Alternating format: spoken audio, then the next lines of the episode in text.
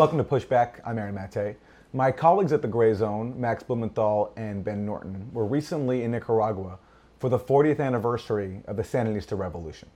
We're here at Managua's Plaza Central, where you can see behind me hundreds of thousands of people gathered to celebrate the 40th anniversary of the Sandinista Front's victory over the dictator Anastasio Somoza in 1979 and the victory of the Sandinista Party and the elected government over a US backed coup last year.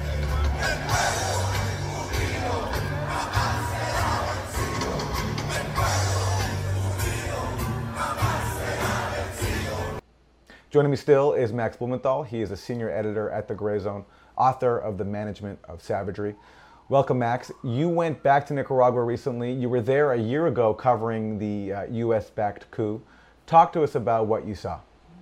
Well, when I arrived a year ago in Nicaragua, was actually on a day before uh, the anniversary that is observed every year in the central plaza in Managua, Plaza de, de la Fe um, where Sandinistas from around the country come out and you know celebrate the uh, July 19th anniversary of the overthrow of the U.S.-backed dictator Anastasio Somoza.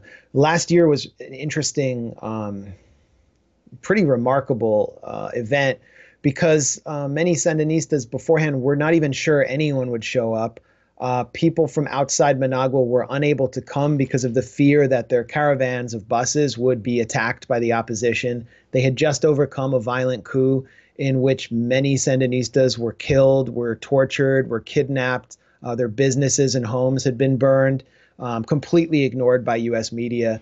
And um, what I saw last year was uh, what, what you could call a small turnout because it was Managua only, but pretty much anyone who supported the Sandinista front in the Managua area showed up, and they it was a, the, uh, the celebration of the defeat of a U.S. backed coup.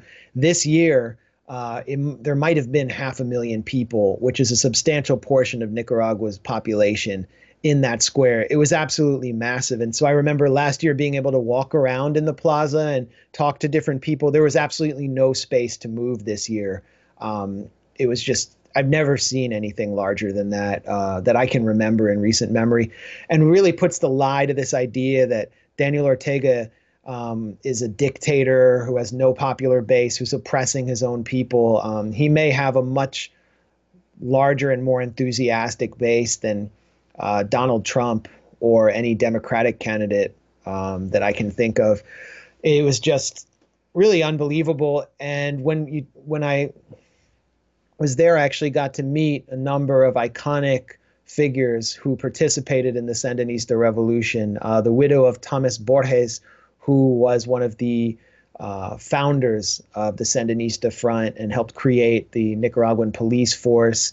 Um, uh, um, Carlos Fonseca Jr., whose father, Carlos Fonseca, was another founder of the Sandinista Front and who was murdered by um, Sandinos by um, Somoza's men a year, a few years before the '79 revolution. Um, I met uh, Comandante Cero, um, Eden Pastora, who was one of the leading, uh, I, I, guess you could call him general or commander um, during the armed struggle that the Sandinista front waged in the 70s, and he switched sides to the Contras and now is now back in the Sandinista fray. And so it really shows that a lot of the key figures are still with the Sandinistas, even though you you hear, um, you know, about all of these Sandinista figures who've turned against Ortega, and they get a lot of airtime and get to um, they get you know a lot of a big platform in Western intelligentsia to complain about the government. But for the most part, you know the icons of the revolution, those who are living or those who bear their legacy, have stuck with uh, the revolution. And Eden Pastora, you know, remains a critic of the government, but he said that it's a while it, it might be you know legless and with one eye, it's a revolution nonetheless. Uh, so you know, meeting the people at the top was remarkable, but then going out into the streets after the celebration and talking to grassroots Sandinistas, especially young people, the Sandinista youth, um, I thought was something that every um, everyone who's watching the U.S. election closely, the Democratic primary, um, particularly people who support Bernie Sanders because he wants to implement uh, free college. Uh, he wants to wipe out student debt because he wants to provide universal health care and uh, Medicare for all. Um, they should know that Nicaragua, because of the Sandinistas, in the second poorest country in the West, Western Hemisphere, has all of these things for the most part. Um, and this is something that young people emphasize to me. They, you know, and their their political education is just at an extremely high level.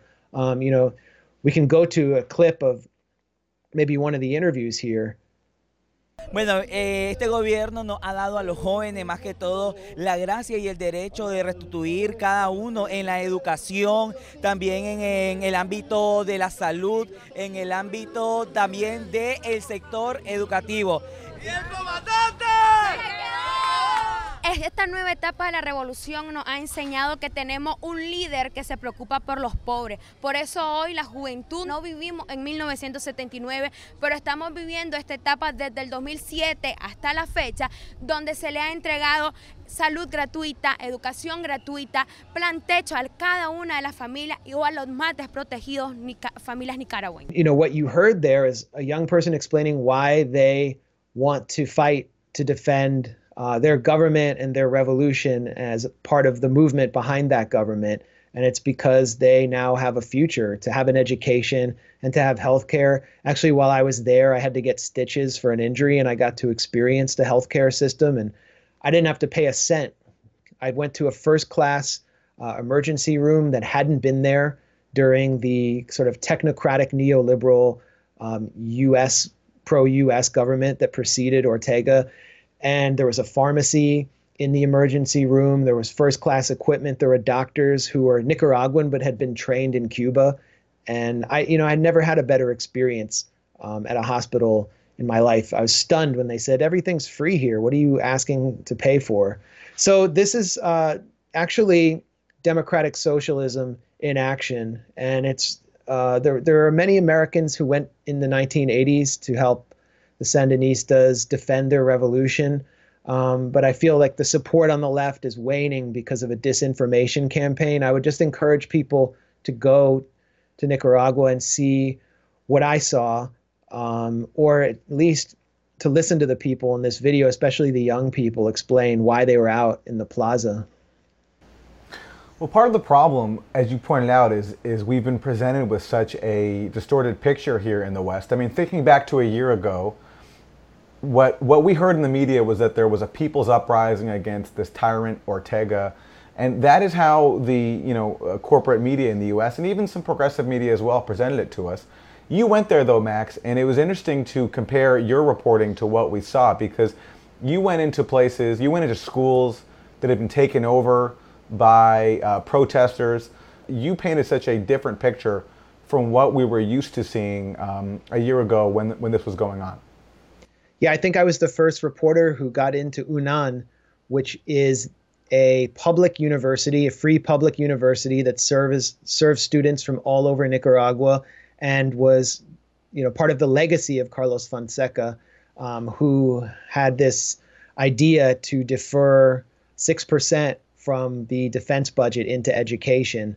Um, this school had been ransacked after it was taken over by opposition students uh, most of whom came from outside, and many of whom were not even students. Many were just common criminals. Um, and I, you know, was shocked by what I saw on campus. Uh, a preschool, a daycare center, which provided free daycare for the children of the staff, was torched, was burned to the ground by these violent elements who basically used it uh, to bivouac as they waged attacks on, you know, police outside. Uh, the then there was a uh, community healthcare center, basically a reproductive healthcare center and gynecological clinic that served the community again with free healthcare, completely ransacked because the quote unquote students who were celebrated in U.S. media, um, most of whom went to a private, more upscale university called the University of Central America, where the uh, regime change arm of the U.S. government, the National Endowment for Democracy, carries out its training programs. Uh, they ransacked the place. It was just absolutely destroyed. Um, and it really showed the kind of entitlement of these students. I was on campus, escorted onto campus by um, leaders of the student union, and they emphasized to me that this what they had witnessed there was a class war.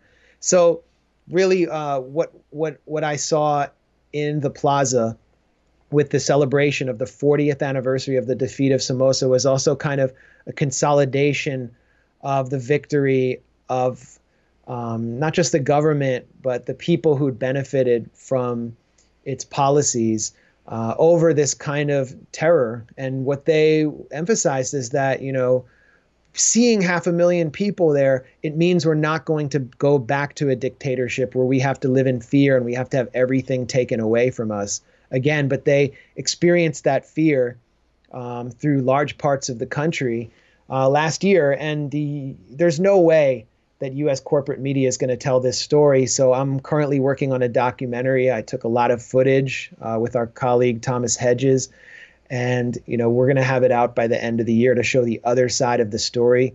You know, I also spoke to Daniel Ortega last year, and we, along with Ben Norton, had a, a second interview with him and his wife Rosario Murillo, who is the vice president um, of Nicaragua and oversees the day-to-day communication strategy of the government yet at the same time is rarely uh, ever interviewed in english media so i thought that was a really interesting exchange and their mood was dramatically different than um, last year when ortega kind of emerged out of nowhere um, he hadn't given interviews to foreign press uh, for 11 years, and he started making the rounds. And I think I was the second or third interview he had. So, you know, it was a much more casual setting. They were much more confident. Uh, they had had a meeting uh, the day before with Javad Zarif of Iran, who's also faced a um, U.S. economic attack. And what Ortega emphasized is, and it's a language that I hadn't heard him speak before, is the desire for a multipolar world to find other allies um, besides the U.S. Um, to protect his country, to insulate his country from the impact of new sanctions, which have been levied in the form of the NICA Act. And you know, just since we just had a conversation about Venezuela, there's an interesting contrast between Nicaragua and Venezuela, which is that Nicaragua has almost total food sovereignty. It produces most of its food locally, whereas Venezuela, because it's been its economy has been structured around um, the oil industry doesn't have the same kind of rural food production base. So Nicaraguans um, that I spoke to were much more confident about their ability to resist the impact of sanctions. At the same time, uh, Ortega's made many more concessions than Maduro has. He's been able to, but many of the people who participated in violence during last year's coup attempt have been let out under pressure from the Organization of American States and the U.S. and that's part of uh, the that's the other side of Ortega's government attempting to get out from under U.S. sanctions. So, Max, finally, I want to ask you about the contrast between uh, the congressional oversight of what the Trump administration is doing in Latin America today, in places like Nicaragua, Venezuela, and Cuba, and contrast that to what was happening in the 1980s. You mentioned that there was the NICA Act imposing these sanctions on Nicaragua. Passed pretty recently, and as I understand it, it was passed with overwhelming, if not unanimous, support in Congress. Uh, imposing these sanctions on Nicaragua. Now, comparing that to the 1980s, obviously there was some support from the Democrats uh, for the Reagan administration's terror war in Nicaragua, but there was some pushback too. There was some efforts to cut off funding for the Contra war after it got out of hand. And I'm wondering if you can contrast just the congressional climate back then to what we're seeing today when it comes to anybody in Congress willing to impose constraints on what the Trump administration is now doing in places like Nicaragua. Yeah, the NICA Act was passed actually a few months ago after a years long lobbying campaign by the Miami lobby um, and by the Nicaraguan opposition. And it's uh, I think it's just part of an escalating economic attack. It was passed unanimously. There was no opposition in Congress. This was before the squad was seated in Congress, so we don't know how they would have performed, uh, whether Alexandria Ocasio Cortez would have spoken up. But really, there's just very few people in Congress who say anything about the assault on Nicaragua. Uh, the disinformation campaign has become much more successful and you know, it's carried out by the MRS in many spaces, the movement for the renovation of Sandinismo, which plays it, you know, kind of presents itself as, you know, the critical Sandinistas who are the real authentic voices of Sandinismo against the, you know, corrupt dictatorship of Ortega Murillo. But if you actually scratch the surface, as I did, look at WikiLeaks cables, this is a party that's substantially supported by the US government and its regime change arm. Um, you know, they took hundreds of thousands of dollars of electoral support from the International Republican Institute, run by John McCain. Their leadership, who you know present themselves as these progressive feminists, have actually come to the U.S. to lobby for the NICA Act and met with right wingers like Ileana Ros-Lehtinen. But they still have managed to win people over, um, like uh, critics of U.S. empire, like Stephen Kinzer, are very friendly to the to the MRS. So I think the disinformation campaign is much stronger than it was in the 1980s when we actually saw congressional Democrats come together and pass the Boland Amendment um, specifically to put pressure on Reagan and to limit his ability to wage covert war by forcing the executive to sign off on any covert activity. Um, we won't. We, we don't see any intelligence reform passing through the Democrats. The last thing I remember, um, the last attempt I remember to reform the uh, covert activities or, or to, to limit the covert activities of the military intelligence apparatus was Tulsi Gabbard's uh, Stop Arming Terrorists Act, which she introduced in Congress after returning from Syria. And the whole point of this was to prevent the House Appropriations Committee, which oversees the black budget of the CIA, from allocating more taxpayer money to give to pay for weapons to groups that are affiliated with or are actually local affiliates of Al Qaeda, the organization responsible for 9 11. And this should have been greeted by both parties as a breath of fresh air. Finally, we're going to stop arming Al Qaeda. We're going to stop arming terrorists. Instead, Tulsi Gabbard was demonized across the board. She was attacked on CNN. She was attacked in the Washington Post. Those attacks continue today through the Kamala Harris campaign. And I think she picked up a total of 13 co sponsors on that bill. I remember going to the press conference and being among maybe three or four reporters there, one of whom was from, uh, you know, a, I think the Voice of America, who is criticizing Tulsi Gabbard.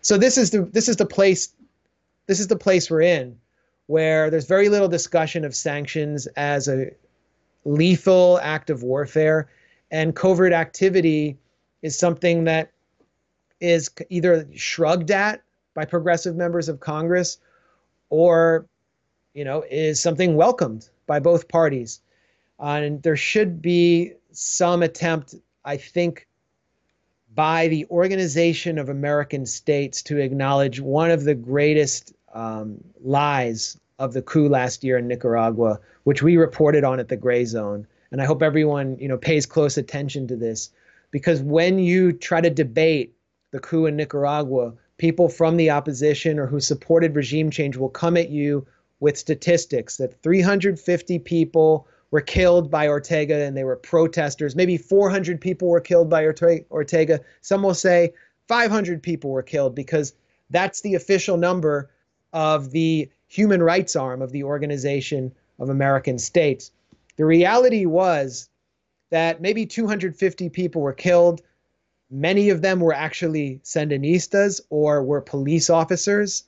Uh, and those who were on the opposition side, many of them were armed and were involved in violence. But there's a there's an even more uh, outrageous story here, which is that the Organization of American States relied for its statistics not on any independent investigation it did, but on a U.S. funded Nicaraguan quote unquote human rights group called the Nicaraguan Association for Human Rights, ANPDH in Spanish, which was created in the 1980s by the Reagan administration and the National Endowment for Democracy to report on the human rights abuses of the Sandinistas and to paint the Contras as the victims of this big, evil, Soviet-backed, uh, you know, human rights violation.